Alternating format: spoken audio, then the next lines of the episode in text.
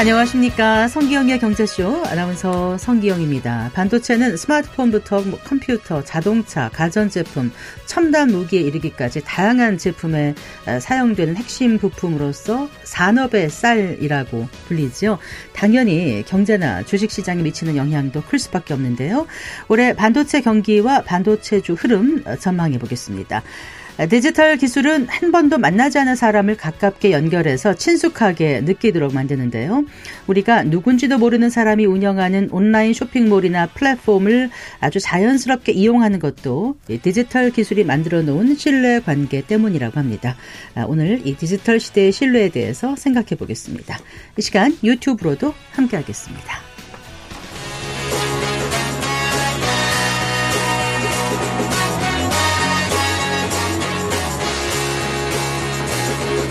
경제 시야를 넓혀드립니다. 투자의 지름길을 안내합니다. 돈 되는 정보를 발견하는 시간. KBS 1라디오 경제쇼.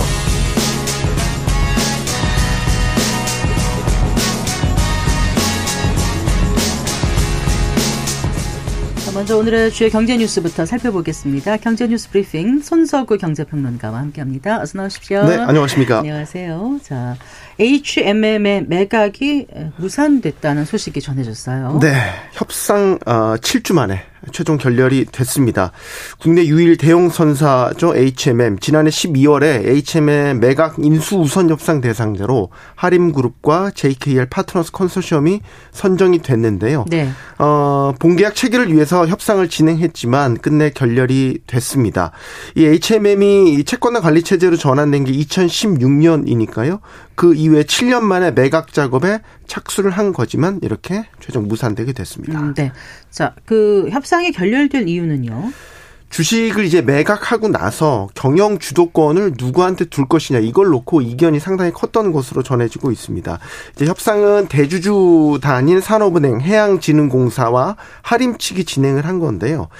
인수협상 과정에서 이제 쟁점이 있었습니다. 하림 측이 요구했던 게 몇 가지가 있는데 네. 그 중에 하나가 이제 1조 6,800억 원 규모의 그 영구채에 대한 주식 전환을 좀 미뤄달라.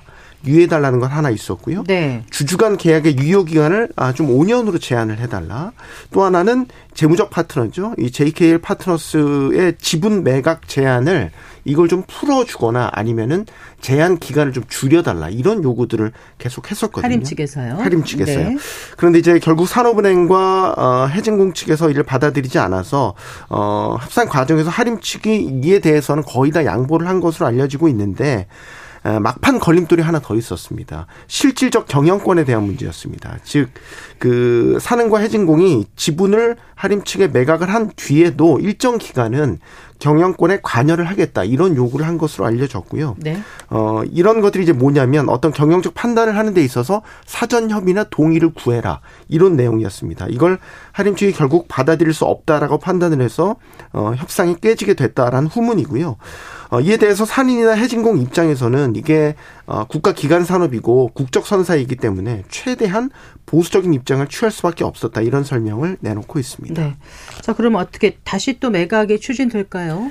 단기간에는 어려울 것 같습니다. 예. 어, 일단은 어, 산인과 해진공이 보유한 이제 1조 6,800억 원어치 연구체가 단계별로 이제 주식으로 전환되게 되는데요. 네. 어, 이렇게 되면 주식 수가 더 늘어나게 되죠. 그렇죠. 그러면 인수를 해야 되는 기업 입장에서는 인수 대금이 더 커집니다. 네. 어, 이렇게 되면 이제 매각 대금이 더 커지기 때문에 어, 섣불리 인수에 나설 기업들이 이전보다 더 줄어들게 될 가능성이 크고 특히 해운업 경기 역시 최근에 어, 침체 일로이기 때문에 현재 상황에서 나서는 기업들도 많지 않을 거다 이런 전망이 우세합니다. 네. 자, 서울 지역의 그 초소형 아파트 전세값이 중대형 아파트 전세가보다 더 비싼 곳이 있나 보죠? 네, 서울 지역은 평균을 내보니까 아, 평균이 네, 평균을 내보니까 그런 것으로 조사가 됐어요. 이 한국 부동산원에 따르면요, 작년 10월 기준입니다. 서울 전용 면적 40제곱미터 이하, 그러니까 전용 면적 기준으로 어 12평 이하가 되겠습니다. 어 이런 초소형 아파트에 제곱미터당 평균 전세가를 집계를 해보니까 806만 3천 원이었고요. 네. 이게 전용 면적 85제곱미터에서 135제곱미터 사이, 즉 중대형 구간은 759만 6천 원. 전역 135제곱미터 초과하는 대형 아파트들은 제곱미터당 757만 1천원. 그러니까 800만 원대인 초소형 아파트의 제곱미터당 평균 전세가가 가장 아, 비싼 거죠. 그, 그러니까 제곱미터당 단위 그렇죠. 면적당 단위 값이 면적당. 비싼 거지. 물론 이거를 이제 다 합치면 네, 전체 전세가는 네. 뭐 중대형이나 대형이 더 비싸겠죠. 네. 네. 하지만 이제 제곱미터당 나눠 보면 그렇다라는 겁니다. 이런 게 어, 서울이나 수도권에 좀 두드러지게 나타나는 현상입니다. 어, 반대로 지방에서는 여전히 대형 아파트 선호도가 더 높아서 네. 어, 초소형 아파트 전세값보다는 대형 아파트의 제곱미터당 전세값이 더 비쌌습니다. 네. 초소형 아파트 전세값이 왜 이렇게 비싸게 책정될까요? 어, 아무래도 이제 수요가 있으니까 가격이 올라간다 이렇게 봐야 되겠죠. 1인 가구가 계속 늘어나고 있다는 건 알고 계시잖아요. 이게 작년 12월 통계청 발표 기준으로요. 어, 2022년 기준입니다. 전국 1인 가구가 750만 2,350가구였습니다. 네. 전체 가구의 34.5%를 차지했는데 5년 사이에 188만 구가 넘게 늘어날 정도로 빠른 속도로 1인 가구가 늘어나고 있죠. 특히 이게 지역별로 보면 서울과 수도권에 이런 1인 가구들이 집중돼 있고 이런 분들은 사실 큰 아파트 필요 없죠. 초소형 아파트를 선호하기 때문에 어 결국 어 이런 것들이 어 초소형 아파트의 전세값을 좀 비싸게 만드는 요인이다. 또 하나 전세 사기 여파가 여기에 있습니다. 그래서 빌라나 뭐 다세 주택으로 전세를 구하려는 어 그런 기피 현상들이 좀 심해졌지 않습니까? 이런 분들은 이제 그 수요가 아파트로 이동하면서 네. 초소형 아파트에 대한 선호 현상이 더 두드러지게 나타난 결과다. 이렇게 볼 수 있겠습니다. 그렇군요. 근데 이런 가운데 내년에 아파트 입주 물량이 많이 줄어들 거라고 하죠. 네, 그렇습니다. 2025년 말씀하시는 거죠? 맞습니다. 네. 네. 어, 부동산한 114에 따르면요. 내년도 전국 아파트 입주 예정 물량을 집계를 해 보니까 24만 4,200여 가구였습니다. 올해 입주 예정 물량이 33만 2,600여 가구였습니다. 그러니까 한 9만 가구 정도 줄어들 것으로 전망되고요. 퍼센테이지로 하면 27%좀 감소하는 거고 네. 이 물량 자체만 보면 12년 만에 가장 적은 물량입니다. 그래서 지역별로 따져보면 서울은 한 2만 가구 정도가 증가할 것으로 전망되는 반면에 네. 세종이나 대구, 광주, 경북 이런 지방의 입주 물량이 올해보다 절반 이상 감소할 것이다. 이런 전망이 나왔는데요. 이렇게 입주 물량이 감소를 하는 배경은 역시 부동산 경기와 관련이 있습니다.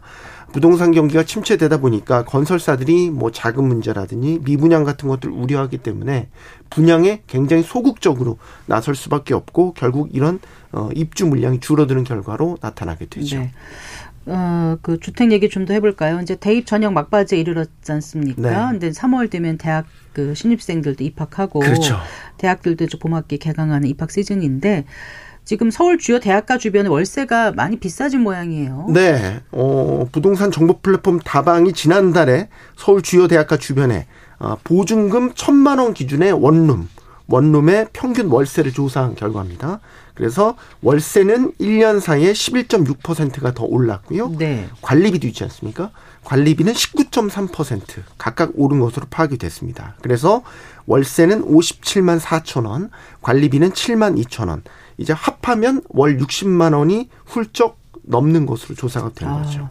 학비 외에 이렇게 그 주거비로 지출을 많이 하면 상당히 부담이 될 텐데 네. 어느 대학 주변이 가장 비싸게 형성되고 있나요 가격이? 이제, 네, 월세가 가장 비싼 곳 이화여자대학교 네. 주변으로 조사가 됐습니다. 서울 서대문구에 이제 소재하고 있지 않습니까? 어, 서울 서대문구 이화여대 인근 원룸의 평균 월세가요 71만 원이었습니다. 그래서 이게 작년에 이어서 올해도 서울 주요 대학가 중에서 2대 근처에 네, 월세가 가장 높은 것으로 나타났고요. 네. 이어서 뭐 또 근처에 있는 학교네요. 서강대. 지역이 65만 원, 네. 경희대 지역이 62만 원, 연세대 주변이 60만 원, 한국 외국어대 주변이 59만 원, 고려대 57만 원 순이었습니다. 그나마 저렴한 지역이 서울 지역은 성균관대 인근이었고요. 아, 47만 원으로 가장 저렴했습니다. 이제 대학생들이 이제 뭐 입학하거나 혹은 재학생들도 이제 기숙사에 들어가는 경우도 있지만 기숙사 수용이 한계가 있지 않습니까? 이런 분들이 이제 대학가 주변에 이런 원룸에서 자취하는 분들이 많은데 네. 뭐 올해 또 상당수 대학들이 등록금을 인상하거나 인상을 검토하고 있습니다. 이런 가운데 이렇게 월세나 관리비가 오르게 되니까 네. 뭐 대학생들이나 부모님들 경제적 부담이 커질까 걱정됩니다. 음. 그 유튜버 얘기 좀 해볼까요? 그 인기 유튜버들이 벌어들이는 수입이 어마어마하다면서요. 네. 네. 이게 뭐 많다 많다 이야기 참 많이 했잖아요. 이 국세청에 이 신고된 수입 기준입니다. 네. 그래서 양경숙 더불어민주당 의원이 국세청에서 받은 이제 1인 미디어 창작자 수입 금액 수입 금액 현황 자료를 보면요. 2022년 기준 1인 미디어 창작자로 수입을 신고한 인원이 총 3만 9,366명이었는데요. 이들이 신고한 수익 금액이요. 총 1조 1,420억 원. 1조 1,420억 원입니다.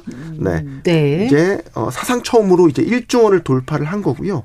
이게 2019년에는 875억 원, 2020년에는 4,520억 원, 2021년에는 8,588억 원, 네. 어 2022년에 결국 1조 원을 돌파를 한 거죠. 네. 이게 이제 그 상위 1%.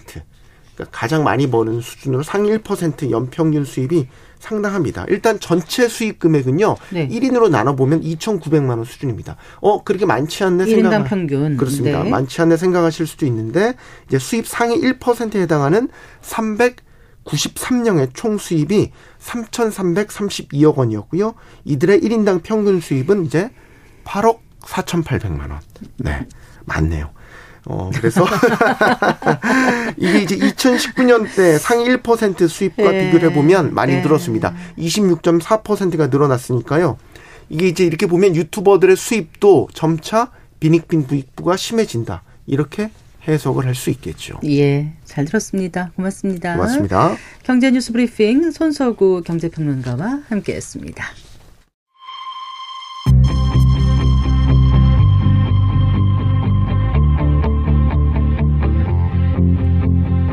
경제 전문가의 원포인트 레슨. 꼭 알아야 할 정보와 이슈를 알기 쉽게 풀어드립니다. 대한민국 경제 고수와 함께 투자의 맥을 짚는 KBS 일라디오 경제쇼. 진행의 성기영 아나운서입니다.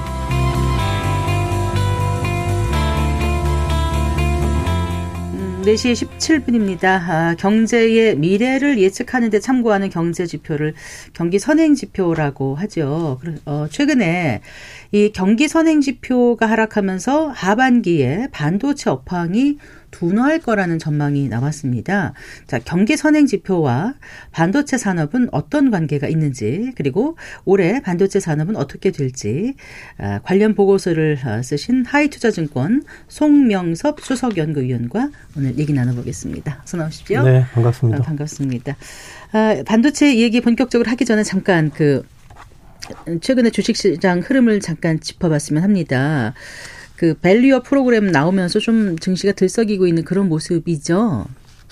네, 그 최근에 이제 저 PBR주 네. 위주로 이제 주가가 많이 오르고 있는 그런 상황인데요.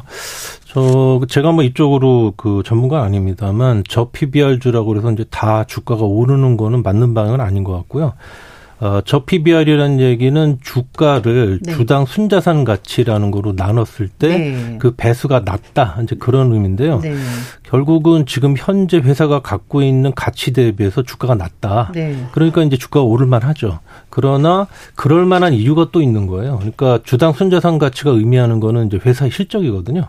그러니까 앞으로 이 회사가 실적이 그닥 좋지 않을 것 같으면 그러면 이제 저 PBR이 되는 거예요. 주가가 오르지 못하는 거죠. 음, 네.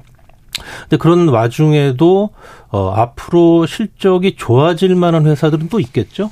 그리고 이 주당 순자산 가치가 또 올라가려고 그러면 실적도 좋아져야 되지만은 그 기업들이 배당을 많이 하면 됩니다. 그러니까 앞으로 실적이 좋아질 회사, 그 다음에 네. 배당을 많이 하는 회사, 네. 이제 그런 회사들 위주로 그 회사들이 이제 저 PBR이면 그런 네. 회사들은 주가 상승이 네. 앞으로도 될 수 있을 것이다. 이제 그렇게 말씀드릴 수 있을 것 같아요. 네. 대표적인 저 PBR 주는 어떤 게 있죠?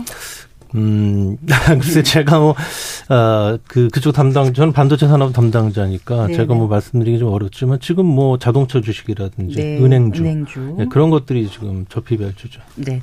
이제 반도체 담당이라고 말씀하셨지 않습니까? 이제 최근에 그 보고서를 내셨더라고요. 월간 그 보고 반도체 2월 저점 매수 관점 권고라는 제목으로 이제 내셨어요. 근데 여기 내용을 기본적으로 이제 살펴보니까 하반기 반도체 업황이 둔화될 거고 어, 그 이유는 이제 반도체 업황이라는 게 일부 경기 선행 지표와 연동되기 때문이다라고 어, 보고서를 내신 것 같은데 맞죠? 네, 그렇습니다. 네. 자, 일단 경기 선행 지표가 어떤 건지부터 좀 짚어볼까요? 말 그대로 이제 경기 앞으로 대략 한 6개월 정도 후에 네. 그 경기 즉 수요 네. 이런 것들이 어떻게 될 건지를 이제 미리 알려주는 그런 지표들이에요. 네. 그래서 뭐 전 세계 유동성 전년 동기 대비 증감률이라든지 많이 알려진 OECD 경기 선행지수, 네, 그다음에 네. 뭐 중국의 경기 선행지수 전년 동기 대비 증감률, 이런 경기 선행 지표들이 향후에 경기 수요 그리고 반도체 업황을 미리 알려주는 그런 역사적인 그런 관계가 있어요. 네. 그래서 가끔씩 보시면은 어, 삼성전자 하이닉스가 실적이 되게 좋고 그다음에 반도체 가격도 막 오르는데 네. 주가가 오히려 빠질 때가 그런 때가 있었거 어, 자주 있거든요. 자주 바, 있어요? 예, 자주 어, 있습니다. 네. 또 반대로 업황 굉장히 안 좋고 실적도 안 좋고 뭐 그런 상황에서 반도체 주가 갑자기 오르는 경우가 있어요. 네. 이런 것들이 어, 주가가 지금 현재 상황을 반영하는 것이 아니고 네. 미래의 그 경기 수요 반도체 업황을 반영하고 움직이기 때문에 그런 건데 네. 그거를 알려주는 것들이 경기 선행 지표예요. 네. 그러니까 앞으로 뭐 한 분기 후에 반도체 업체들 실적이 어떻게 될 것 같다 이제 그런 기준으로 투자를 하시면은 그러면 네. 거꾸로 하는 경우가 생겨요. 그러니까 한 6개월 정도 내다보고 그렇죠. 해야 된다는 최소한 말씀이세요? 6개월, 9개월 이후에 음. 업황이나 경기나 수요 이런 것들을 어, 알아야 그래야 반도체 주가를 맞출 수가 있는 거예요. 그런데 음. 그런 것들을 경기 선행 지표들이 역사적으로 알려줘 왔다. 네. 이제 그런 얘기입니다. 그러니까 역사가 증명해 준다 이런 네, 말씀이시잖아요. 네.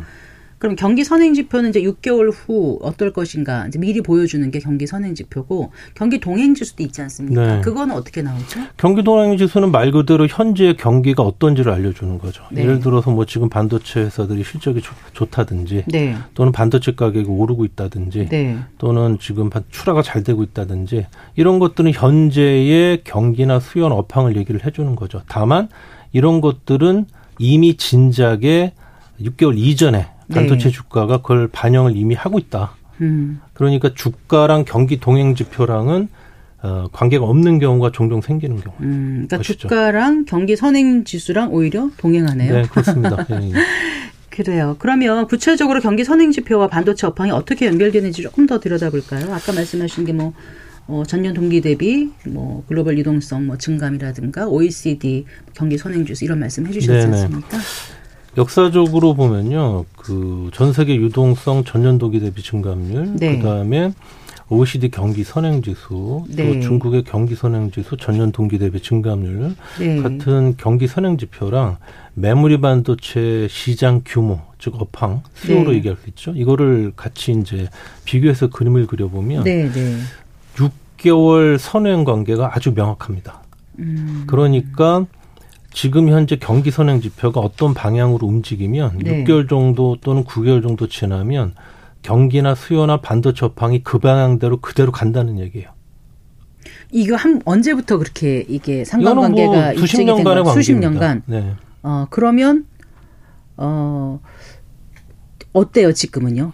저 그래서 그 경기 선행 지표들이 당장 어떻게 움직일지를 예측을 해야 주가를 맞출 수 있는 그렇죠. 건데 네. 지금 현재 그 경기 선행 지표들의 움직임을 보면 예를 들면은 글로벌 전 세계 유동성 전년 동기 대비 증감률 같은 경우는 이미 꺾였고요. 아 이미 하락이 네, 시작했어요? 네, 하락을 시작을 했고요. 어. 그다음에 중국의 경기 선행 지수 전년 동기 증감률도 이미 한 두 달 정도 하락을 시작을 했고요. 어. 그다음에 OECD 경기 선행 지수는 요번 1월 달까지는 올랐는데 네. 근데 OECD 경기 선행 지수의 전년 동기 대비 증감률 네. 이 증감률이라는 게 그 지수 자체보다 조금씩 빠르거든요. 네. 근데 OECD 경기 선행 지수 전년 동기 대비 증감률도 1월 달에 꺾였습니다. 네. 이런 거를 보면 앞으로 한 6개월, 9개월 후에 반도체 업황이 좀 둔화될 거다. 이렇게 지금 판단이 되는 것이고 다만 이제 제가 원래 우려했던 것보다는 이러한 경기 선행 지표들이 절대값 자체가 제가 우려했던 것보다는 좋아요. 네. 그러니까 아주 큰 폭의 하락은 없을 것이다. 네. 예, 살짝 단기적으로 나빠질 것이고 어, 그 얘기인즉슨 반도체 주가는 이런 경기 선행 지표랑 동행한다고 제가 말씀을 이제 드려왔는데 역사적으로 그림 그려보면 그렇게 나옵니다. 이 역시 반도체 주가도 당분간은 어, 약간의 조정, 큰 폭의 하락은 아닐 것 같고요. 약간의 조정, 그 다음에 올랐다 내렸다는 횡보 구간을 몇 개월 거친 후에, 그 다음에 올해 하반기 정도부터, 어, 반도체 주가는 다시 오르기 시작할 거다. 이제 저는 그렇게 판단하고 있는 거죠. 여름철 지나서요. 그 뭐 3분기가 될지 사, 어, 3분기 초반이 될지 중반이 될지는 좀 가봐야 할 것 같은데요. 예, 네. 예, 이제 그 정도가 아닐까 저는 그렇게 생각을 합니다. 그 작년에 이제 올 작년 연말에 올해 이제 반도체 시장이 좋을 거다. 다들 한결같이 입을 모아서 얘기를 했고 올 초에도 다들 그렇게 얘기를 했거든요. 근데 지금 이제 들으시는 분들은 어 이게 뭐지? 이런 생각을 좀 하실 것 같아요. 근데 이제 이런 보고서를 반도체 반도체 전문으로 하시니까 매월 내시나요? 네, 아니면 네, 매월, 매월 내세요? 네. 그럼 작년 12월 뭐 작년 9월, 작년 분기별로 내실 때는 네. 그때 이제 6개월에서 9개월 선행하는 그 지표를 가지고 네. 전망을 하셨을 때그 네. 전망은 다 맞았습니까? 어땠습니까? 궁금해요. 음, 예를 들면은 네. 이제 21년 3월에 그때 말씀드린 대로 21년이요? 21년 네. 3월 네. 그때 이제 반도체 업체들이 실적이 시장의 상치를 상회하고 반도체 가격이 계속 올랐는데 네. 주가 그때부터 빠졌거든요. 네, 그거는 21년 3월부터 전 세계 유동성 증감률 네. 하락하고 4월부터 유, 어, OECD 경기 선행 지수가 하락하고 네. 어 그러 그런 이유로 해서 이제 반도체 주가가 하락을 했거든요. 네. 그때는 다들 사실 왜 떨어진지 몰랐죠. 음. 근데 저는 업황 자체는 좋았고요. 그 업황은 그때 굉장히 좋았습니다. 네. 근데 이제 저는 그때는 이제 파셔야 된다고 말씀드렸었고요. 어. 그리고 22년 10월부터 재작년 네. 22년 10월 달에는 반도체 업황 굉장히 나빴을 때고요. 업체들 실적도 굉장히 안 좋았을 때였습니다. 지금 업황이면 세계 반도체 시장 말씀하시는 거 우리나라 말씀하시는 뭐 전반적으로 다 전반적으로, 그렇습니다. 네. 네. 메모리 반도체도 그렇고. 네. 근데 네. 그때부터 삼성전자 주가는 오르기 시작을 했거든요. 예. 네. 저는 그 이전부터 반도체 주식을 사실 때라고 말씀드렸어요. 음. 자, 조금 더 짚어볼게요. 그러면 경기 선행 지표 가운데 아까 그 중국 경기 선행 지수 말씀하셨잖아요. 네네. 그게 어떻게 영향을 미치는 거예요? 중국 그러니까 경기 우리가 네. 우리나라 반도체 산업이 결국 그 중국 그 수요에 영향을 받기 때문일까요? 전 세계 그 IT 수요에서 가장 큰 비중을 차지하는 게 중국이고 중국이 전 세계에서 가장 큰 스마트폰 시장이고 네네. PC 시장이고 최근에는 이제 그 AI 쪽으로도 중국이 투자를 많이 해요. 네. 그래서 가장 큰 시장인데다가 지금은 이제 미국의 견제로 중국 시장에서 생산 기지들이 좀 빠져나갔지만 여전히 중국에서 IT 그 세트 생산을 굉장히 많이 한단 말입니다. 네네. 그러니까 우리나라 반도체 수출이 중국으로 엄청 가거든요. 그러니까 그쪽에서 수요가 안 좋으면 그러면 전반적으로 우리나라 그 반도체 업체들의 실적이 이런 것들이 좋을 수가 없는 거죠. 네. 그런데 중국의 IT 수요 전년 동기 대비 증감률 네. 하고 우리나라 반도체 주가는 그런 이유로 똑같습니다. 네. 자, 그런데 중국 IT 수요 전년 동기 대비 증감률은 중국의 경기 선행 지수 전년 동기 대비 증감률하고 동행합니다. 네. 그런데 중국의 경기 선행 지수 전년 동기 대비 증감률이 최근에 조금 꺾였다. 아 그러면 결국은 그러면 반도체 쪽으로도 시간이 지나면 음... 악영향이 약간 있을 것이다. 네. 그래요. 물론 뭐 큰 폭이 아니기 때문에 다시 한번 말씀드리지만 큰 폭의 조정을 생각하고 있는 건 아닙니다. 음, 그러니까 큰 폭이 아니다면 지금 어느 정도 안에서의 밴드 안에서 움직일 거라는 말씀이신가요? 그러니까 이제 막, 꺾, 막 꺾이기 시작을 했는데 네. 주가로 네. 말씀하시는 건가요? 예, 예, 예. 주가로. 네. 지금 삼성전자 하이닉스 주가가 전고점 대비해서 한 9% 빠졌다가 최근에 다시 올랐다 내렸다 하는 그런 과정이 음, 네, 있어요. 네네. 그래서 저는 그거보다 조금 더 내릴 수도 있다고 생각하고요. 네. 그러면서 이제 바닥을 확인하면서 올랐다 내렸다 하는 그런 구간이 앞으로 몇 개월 정도 이어질 거다. 그렇게 생각을 하고 있는 거죠. 음, 네.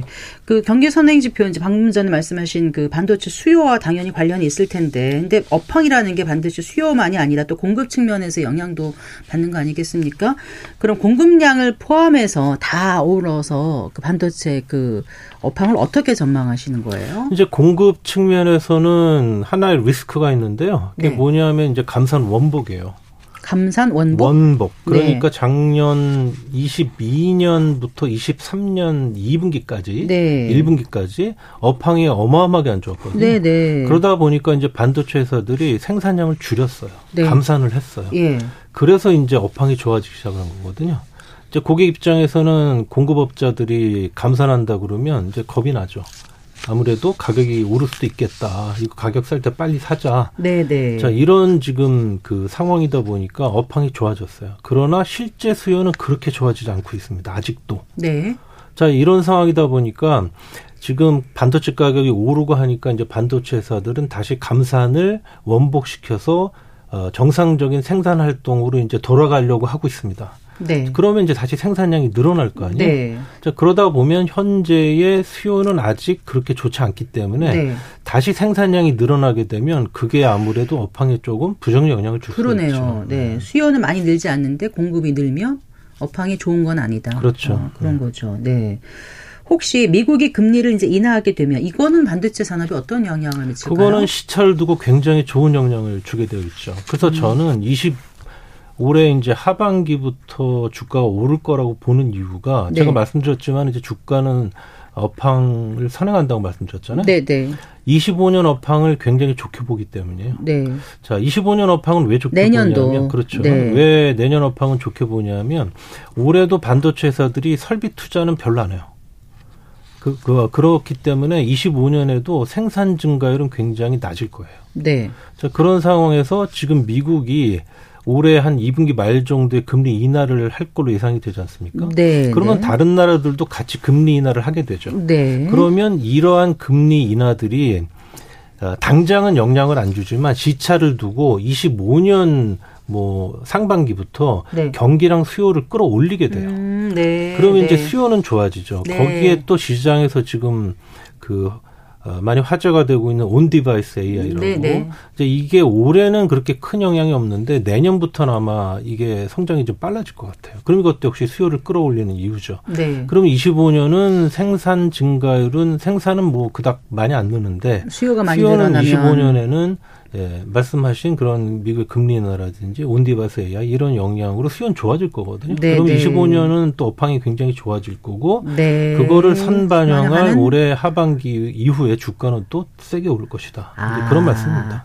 예, 이제 충분히 이해가 됐습니다. 자, 그러면 내년부터 반도체 업황이 아, 그러니까 반도체 주가가 좋아진다라면 어떤 부분을 지금부터 눈여겨보면 좋을까요? 반도체 안에서도 많지 않습니까? 네, 그래서 저는 지금 네. 현재로서는 너무 그렇게 막 공격적으로 사실 필요는 없다고 생각하고요. 반도체 주식 전반적으로. 네. 어, 지금은, 어, 어떻게 하면 좀 더 싸게 살까? 이제 그거를 그 고민하셔야 될 시기고 네. 어 어느 정도 이제 모레 한 3분기 정도 들어가면서부터 이제 주가가 오르기 시작을 할 건데 네. 그럴 경우에는 저는 삼성전자보다는 하이닉스를 좀 더 선호합니다. 네. 예, 하이닉스는 반도체 전문 기업이고 네. 삼성전자는 반도체 외 어, 외에도 또 다른 사업 부분들이 많잖아요. 그러니까 반도체가 좋아지면 하이닉스가 좀 더 긍정적인 영향을 받아요. 네. 그리고 최근에 HBM이라는 그런 고대역. 예 맞습니다. 지금 고성장 가장 고성장하는 부분인데 네. 그 부분에서 지금 하이닉스가 삼성전자보다 경쟁력이 더 앞서고 있어요. 예, 그래서 예. 저는 오른다고 하면 당분간은 뭐 공격적으로 사시지 마시고 저점 매수에 힘쓰시고 나중에 오를 때는 이제 하이닉스가 삼성전자보다 좀 더 많이 오를 가능성이 높다. 네. 그렇게 보고요. 그 다음에 소부장주 중에서는 네. 어, 제가 여기서 먼저 말씀드려야 될 거는 어, 가끔씩 이제 이런 질문을 하세요. 반도체 주가가 앞으로 만약에 하락한다고 하면 네. 그러면 서부장주 중에서는 그래도 오를 만한 주식이 없겠냐? 네. 저는 없다고 말씀드립니다. 그럼 아, 왜 다시 말씀해 주세요. 제가 반도체 네. 주가가 앞으로 만약에 네. 안 좋다. 네. 그러면 그런 경우에서라도 앞으로 오를 수 있는 소부장 주식은 없겠냐? 없다. 그렇게 이제 저한테 질문을 하시면 네. 저는 없다라고 말씀드린다고요. 네. 그게 왜 그러냐면 어 반도체 회사들이 지금 반도체 회사들의 주가가 오른다는 얘기는요. 나중에 시간 지나면 어, 반도체 업황이 좋아진다는 얘기잖아요. 아까 말씀드린 제가 그런 관계로. 그러면 업체들이 실적이 좋아지겠죠? 돈 많이 번다는 얘기죠? 그러면 돈 많이 벌면, 그러면 이제 고객들의 수요를 맞춰줘야 되고, 어, 또 원가 절감도 해야 되기 때문에 설비 투자를 늘립니다. 아, 그러면 네. 그 자체가 소부장주들의 실적이 되는 거예요. 이런 연결 관계가 너무나 명확하기 때문에 네. 지차는 있지만 반도체 네. 주가 오를 때는 소부장주도 같이 오르고 반도체 주가 빠질 때는 소부장주도 같이 빠져요. 네. 그런 상황인데 저는 다만 현재 상황에서 어, 소부장주 중에서 이제 선호하는 순서를 좀 말씀을 드리면 네. 어, 저는 소재주 네. 그 중에서도 일회성 부품주를 가장 선호하고요. 그런 게 어떤 거죠? 일회성 부품주. 예를 들면 네. 반도체 네. 그 생산할 때요. 네. 그러니까 뭐 그 일회성으로 들어가는 부품들이 있어요. 뭐 네. 식각 링이라든지 아, 뭐 네. 그런 네. 것들이 있습니다. 그래서 어, 그런 쪽들은 제가 가장 선호하는 이유는 뭐냐면 감산을 다시 돌리기 때문에 그래요. 네. 감산하면은 그런 일회성 부품은 사용량이 급격하게 또 그만큼 줄겠죠. 근데 네. 감산을 다시 돌리면 그만큼 다시 그대로 늘어나는 게 어, 일회성 부품이에요. 네. 그래서 그쪽을 가장 선호하는 거고. 네. 그 다음 이제 소재 중에서 케미칼. 네. 케미칼 같은 경우는 감산한다고 그래서 감산하는 만큼 케미칼이 줄진 않아요. 음, 그런데 네. 감산 원복한다고 또 그만큼 늘진 않죠. 네. 그렇다 하더라도 느는 게 확실하거든요. 그쪽은. 네. 그러니까 이제 그 다음에 케미컬 그리고 그 다음에 장비지 중에서는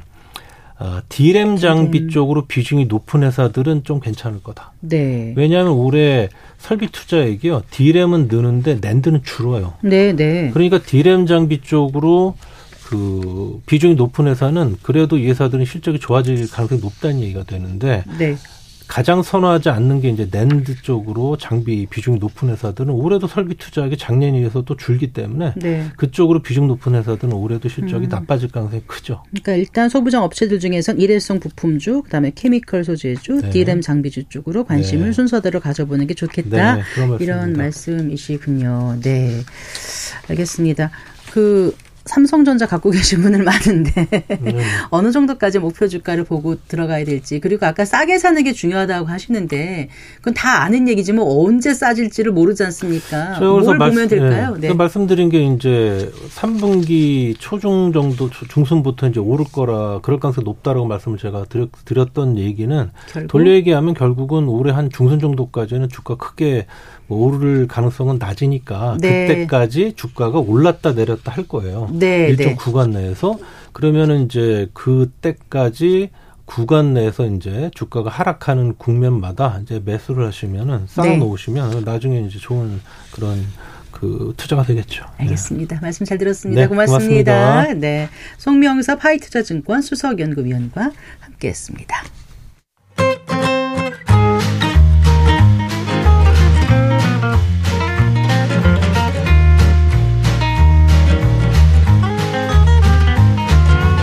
경제 맛집 투자 핫플. 지금은 돈 벌기 딱 좋은 시간. KBS 일라디오 경제쇼.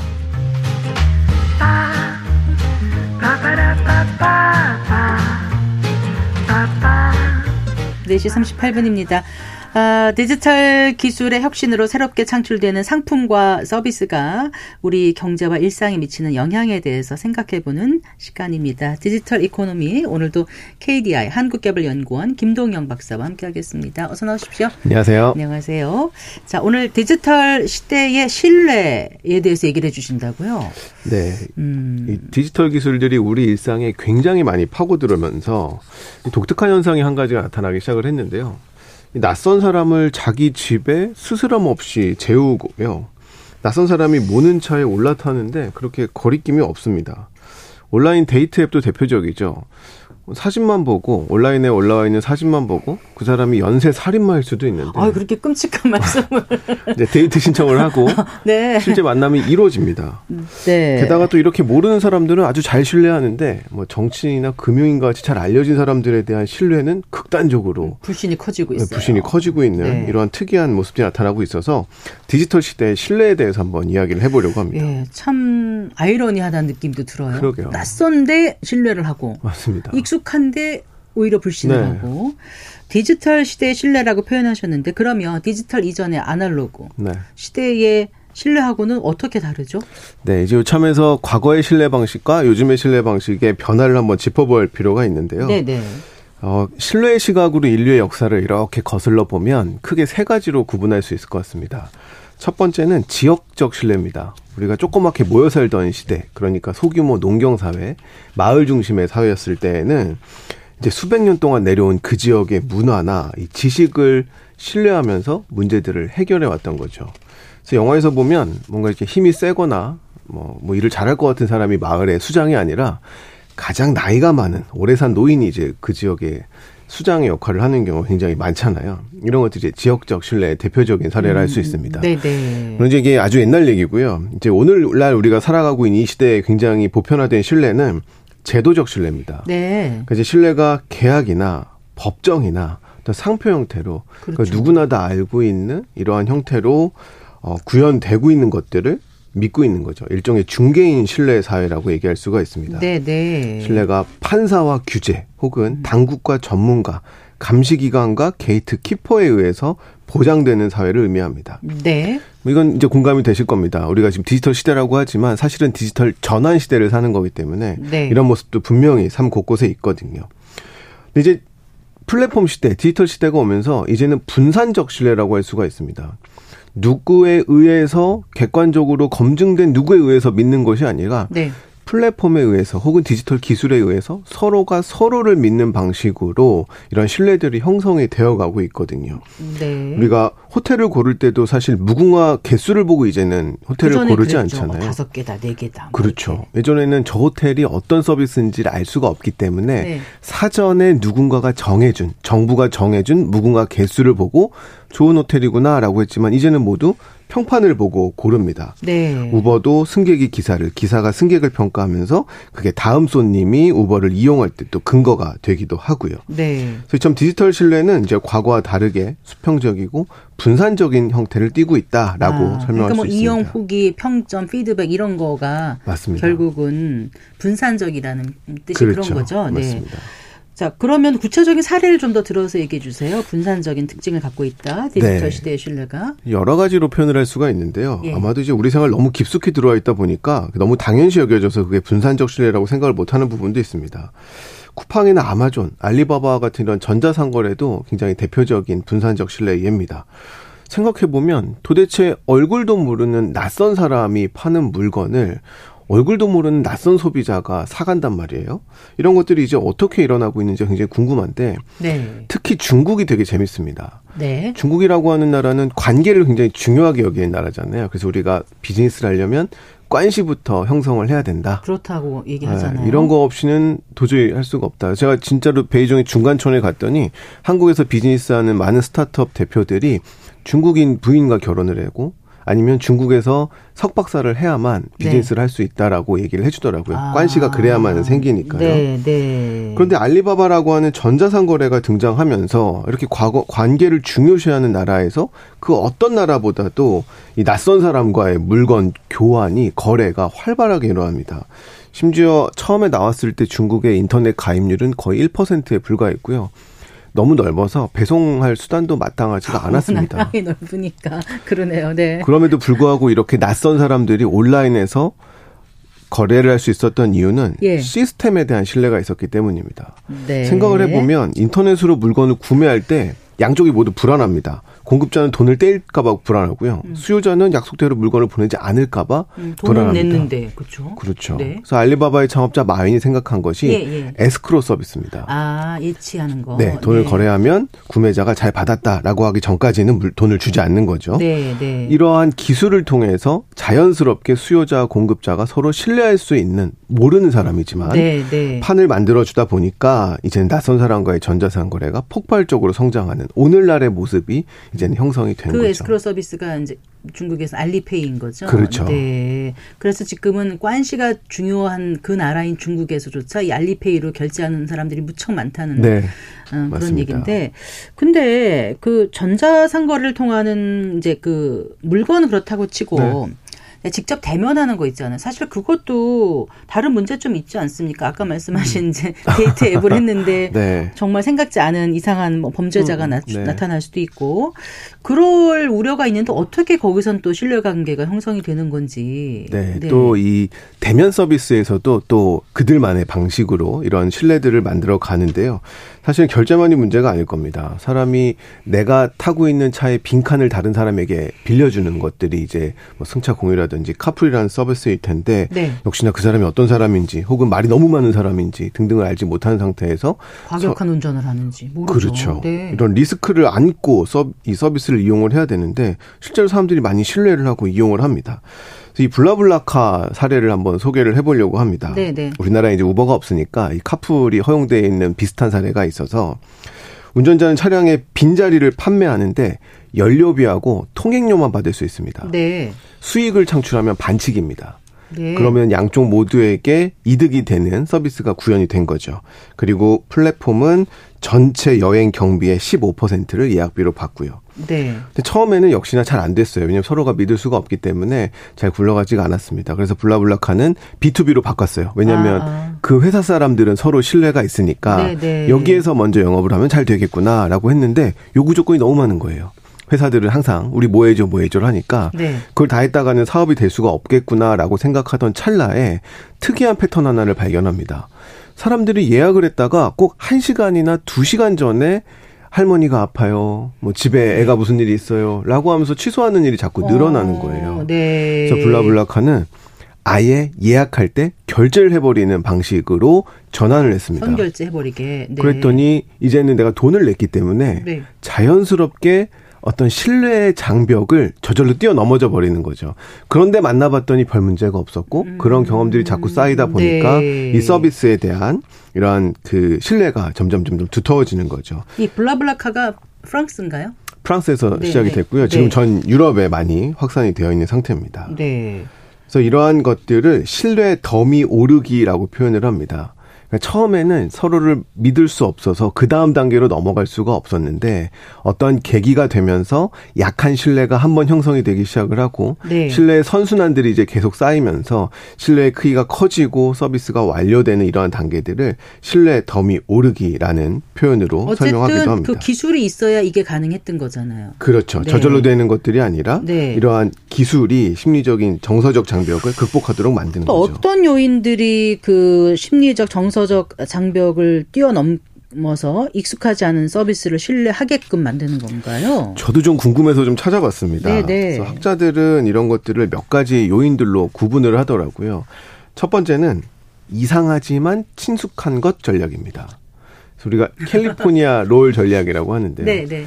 가끔씩 이제 그 서양에서 친구들이 한국을 방문을 하면 저도 짓궂은 장난을 좀 칩니다. 육회를 먹이거나 생선회를 먹이는 거죠. 네. 그럼 이제 난리가 납니다. 그런데 먹고 나서도 난리가 나죠. 너무 맛있다고. 아, 그래요? 네. 근데 이제 그 친구가 먹었던 이유는 네. 어, 그거를 자주 먹었다고 하는 저도 별탈 없이 잘 살아있으니까 네. 자기도 먹어도 별일이 없겠구나라는 마음을 가지고 접근을 하는 걸 겁니다. 네. 처음에 미국 사람들에게 스시라고 하는 게 처음 상륙을 했을 때 미국 사람들 잘 먹질 않았습니다. 날걸 못 먹는 거죠. 처음에. 그렇죠. 네. 굉장히 불안했겠죠. 그래서 이제 그 일본의 한 요리사가 고안을 해본 방법인데 생선 살은 그대로 이용을 하는데요. 그건 낯선 거죠. 그런데 그 생선 살을 익숙한 무언가에 한번 넣어본 겁니다. 그게 이제 우리가 아는 캘리포니아 롤이죠. 거기에는 오이도 있고요. 아보카도도 있고요. 뭐 게살같이 그들이 익숙한 것에 같이 넣어본 겁니다. 아. 결과는 이제 엄청난 수요의 그러니까 폭발이었습니다. 이상하지만 친숙한다는 거는 친숙한 건 이제 추가로 넣은 거고 이상한 거는 그렇죠. 생선 회였던 아, 거죠. 그렇죠. 네. 그러니까 친숙한 것에 이상한 것을 결합을 하니까 아. 어느 정도의 심리적 장벽이 낮아지기 시작을 하고 시도하는 케이스들이 생겨나기 시작을 하는 예, 거죠. 예. 그래서 이 캘리포니아로는 미국인들이 일본 요리를 알기 시작하는 관문의 역할로 알려져 있습니다. 네네. 네. 지금은 이제 스시를 굉장히 좋아하는 사람들 중에 하나가 또 미국 음. 사람들이죠. 네. 실제로는 애플의 유명 디자이너인 조너선 아이브 역시 이런 디자인을 할 때 이상하지만 친숙하게 만드는 전략들을 많이 씁니다. 에어비앤비도 마찬가지예요. 에어비앤비 처음에 홈페이지 딱 들어가면 목적지를 찍으라고 나오지 않습니다. 모든 지역을 검색할 수 있게 해놨어요. 그런가요? 어. 그왜 그러냐면 사람들이 낯선 이의 집을 고를 때 네. 약간 약간 그 불안함을 느끼거든요. 네네. 그러면 가장 먼저 뭘 해보냐면 우리 동네를 검색합니다. 네. 우리 동네에 에어비앤비가 어떤 집을 하는지를 먼저 보고 아, 아 저런 형태로 에어비앤비가 이루어지는구나라는 네. 걸 보고 이제 자기가 여행할 집들을 찾는 거죠. 이렇게 그래요. 이상하지만 친숙한 전략을 쓰기도 하고요. 얼리 네. 어답터 전략도 굉장히 유명한 전략입니다.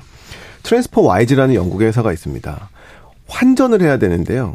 이제 영국의 파운드화를 스웨덴의 크로네로 바꾼다고 생각을 해볼게요. 네. 그럼 영국의 파운드화를 스웨덴에 있는 계좌로 보내고 그럼 받은 사람은 환율과 수수료를 고려를 해가지고 나머지 돈을 이제 스웨덴 돈으로 보내주겠죠. 그만큼 비용이 발생을 하는 건데 TransferWise를 고민한 사람들이 이런 생각을 해본 거예요. 굳이 왜 저기다 보내서 환전을 하지? 우리나라에 있는 돈을 서로 바꾸면 되는데 영국 내에 있는 음, 파운드하고 음, 영국 내에 있는 스웨덴 돈을 바꾸면 네. 수수료나 환율에 문제 없이 환전이 가능할 텐데라는 네. 생각을 한 겁니다. 굉장히 좋은 서비스인데 문제는 스타트업이 하는 이런 환전 서비스를 아무도 믿지 않았던 거죠. 네. 그래서 어떤 사람들을 찾아냈냐면 연금 수급자인데 외국에 사는 영국인들을 찾아낸 겁니다. 아. 이 사람들은 항상 돈이 부족해요. 그런데 네. 그런 비용마저 드니까 이 사람들에게 먼저 서비스를 하게 해주고 그 사람들이 입소문을 타게 하고 그 신뢰가 점점 커지는 신뢰덤이 오르기 전략들이 성공을 하게 되는 네. 케이스들도 나타나기 시작을 했습니다. 네. 그러니까 디지털 신뢰 시대에 사람들이 결국 사람을 믿는 건지 아니면 그 디지털 기반이 되는 그 플랫폼 맞습니다. 어, 기술을 믿는 건지 약간 좀 혼동이 되는데요. 좀 모호하죠. 네. 사실 과거에는 기업을 믿으면 됐습니다. 예전에 테스코 슈퍼마켓에서 소고기를 팔았는데 거기에 말고기가 들어 있었어요. 정말 말도 안 되는 그러한 일이 있었는데 테스코 네. 슈퍼마켓이 자기가 판매하는 육류 제품 천만 개를 회수했습니다. 네. 당시에 이제 총리까지 나서서 해결하겠다고 할 만큼 굉장히 큰 일이었고 당연히 공급업체가 아닌 테스코 슈퍼마켓이 책임을 졌죠. 근데 디지털 시대의 플랫폼은 다릅니다. 사실 우리가 낯선 사람의 차를 탈 때는 그 운전자를 믿기도 하지만 평판에 의한 플랫폼이 어느 정도는 다 걸러줬을 거라는 믿음이 있기 때문에 음. 우버를 이용할 수가 있는 거거든요. 네, 네. 그래서 과거에는 신뢰가 굉장히 중앙 집권적이고 하향식이었다라면 오늘날에는 그렇게 말을 잘 듣던 그저 따르기만 했던 소비자들이 그 과정에 참여하면서 평가를 하고 별점을 주고 평판을 형성을 하면서 이제는 진짜로 서로의 문제가 있는지 없는지 이 식품이 네. 면역력에 좋은지 운동화가 진짠지 등을 평가하고 선택하도록 하는 이러한 상호 연결되어 있는 평가 네. 시스템으로 바뀌면서 개인과 플랫폼 모두를 신뢰하는 형태로 점점 바뀌어 나가게 되는 겁니다. 말씀하신 분산전 특징하고 연결되어 맞습니다. 있는 거죠. 오늘 네. 이제 내내 드리고 싶은 말씀이 디지털 시대의 평판은 분산적으로 바뀌어 간다라는 음, 점입니다. 네. 그러니까 디지털 시대에 사람을 믿든 뭐, 뭐 플랫폼을 믿든 어쨌든 이제 이런 신뢰 과정에 있어서 좀 주의해야 될 점은 분명히 있어 보이거든요. 맞습니다. 사실 신뢰라고 하는 건 자칫 잘못하면 맹목적인 방향으로 흐를 수도 있거든요. 우리가 오늘날 유튜브라고 하는 공간을 살펴보면 누군가가 볼 때는 굉장히 편향되고 극단적인 이야기인데 또 그거를 따르는 많은 사람들이 있단 말이에요. 그렇죠. 그걸 신뢰하는. 네. 그래서 우리에게 중요한 건 신뢰와 신뢰성을 구분하는 겁니다. 그러니까 신뢰는 하나의 그 가치고 방향인데 그럼 어떤 것들이 실제로 믿을 만한가에 대한 명확한 기준들이 몇 가지가 있어야 음, 되는데요. 어, 그 중에 하나는 능력입니다. 네, 네. 제가 여기서 디지털 경제 이야기를 한다면 네. 어느 정도 믿을만 할 겁니다. 그런데 제가 화물차 운전을 하겠다고 하면 에 화물차 그렇죠. 운전해 봤어? 이렇게 되는 거죠. 그렇게 믿지 않을 겁니다. 네. 네. 그리고 평판도 굉장히 중요하고요. 음, 네. 그 평판에 따라서 그 사람의 행동이 결정이 되기 때문에 그리고 정직해야 됩니다. 네. 예를 들어서 애를 좋아하지 않는데 애를 좋아하는 척하는 사람에게 네. 우리가 베이비시터 역할을 맡길 수는 없는 거죠. 그래서 그렇죠. 능력과 평판과 정직이라는 요소를 바탕으로 우리가 네. 신뢰성을 검토하고 믿는 것들이 디지털 시대에는 점점 더 중요해집니다. 네. 이제 우리가 인공지능 시대에 살게 됐는데요. 신뢰 정말 중요하죠. 그럼요. 이제는 기계에 대한 신뢰도 바뀝니다. 왜냐하면 예전에는 기계에게 기대하는 게 딱 정해져 있었거든요. 기계는 딱 시키는 것만 잘하면 됐습니다. 음. 그런데 이제는 기계가 우리한테 뭘 하라고 결정까지 해주고 네. 예측도 해줍니다. 그렇기 때문에 이제는 이 기계의 의도를 신뢰를 어떻게 할 것인가에 대한 논의가 필요합니다. 네. 그래서 뭐 AI 윤리라든가 AI 규칙 이런 것들이 조금씩 수면 위로 나타나고 있는데 이런 것들이 우리가 다 이 세상을 우리 구성하고 있는 이러한 기술의 세상을 어떻게 믿으면서 갈 것인가에 대한 논의 중의 하나라고 판단하는 것들이 네. 굉장히 중요한 시대가 되고 있습니다. 그러니까 인공지능 설계 자체를 우리 인간을 위해서 이로운 방향으로 처음부터 설계해야 될 것 같아요. 맞습니다. 네, 예, 잘 들었습니다. 고맙습니다. 김동영 KDI 한국개발연구원 박사와 얘기 나눠봤습니다. 네, 마칠 시간이네요. 성기영의 경제쇼 오늘 순서 여기까지입니다. 저는 아나운서 성기영이었습니다. 고맙습니다.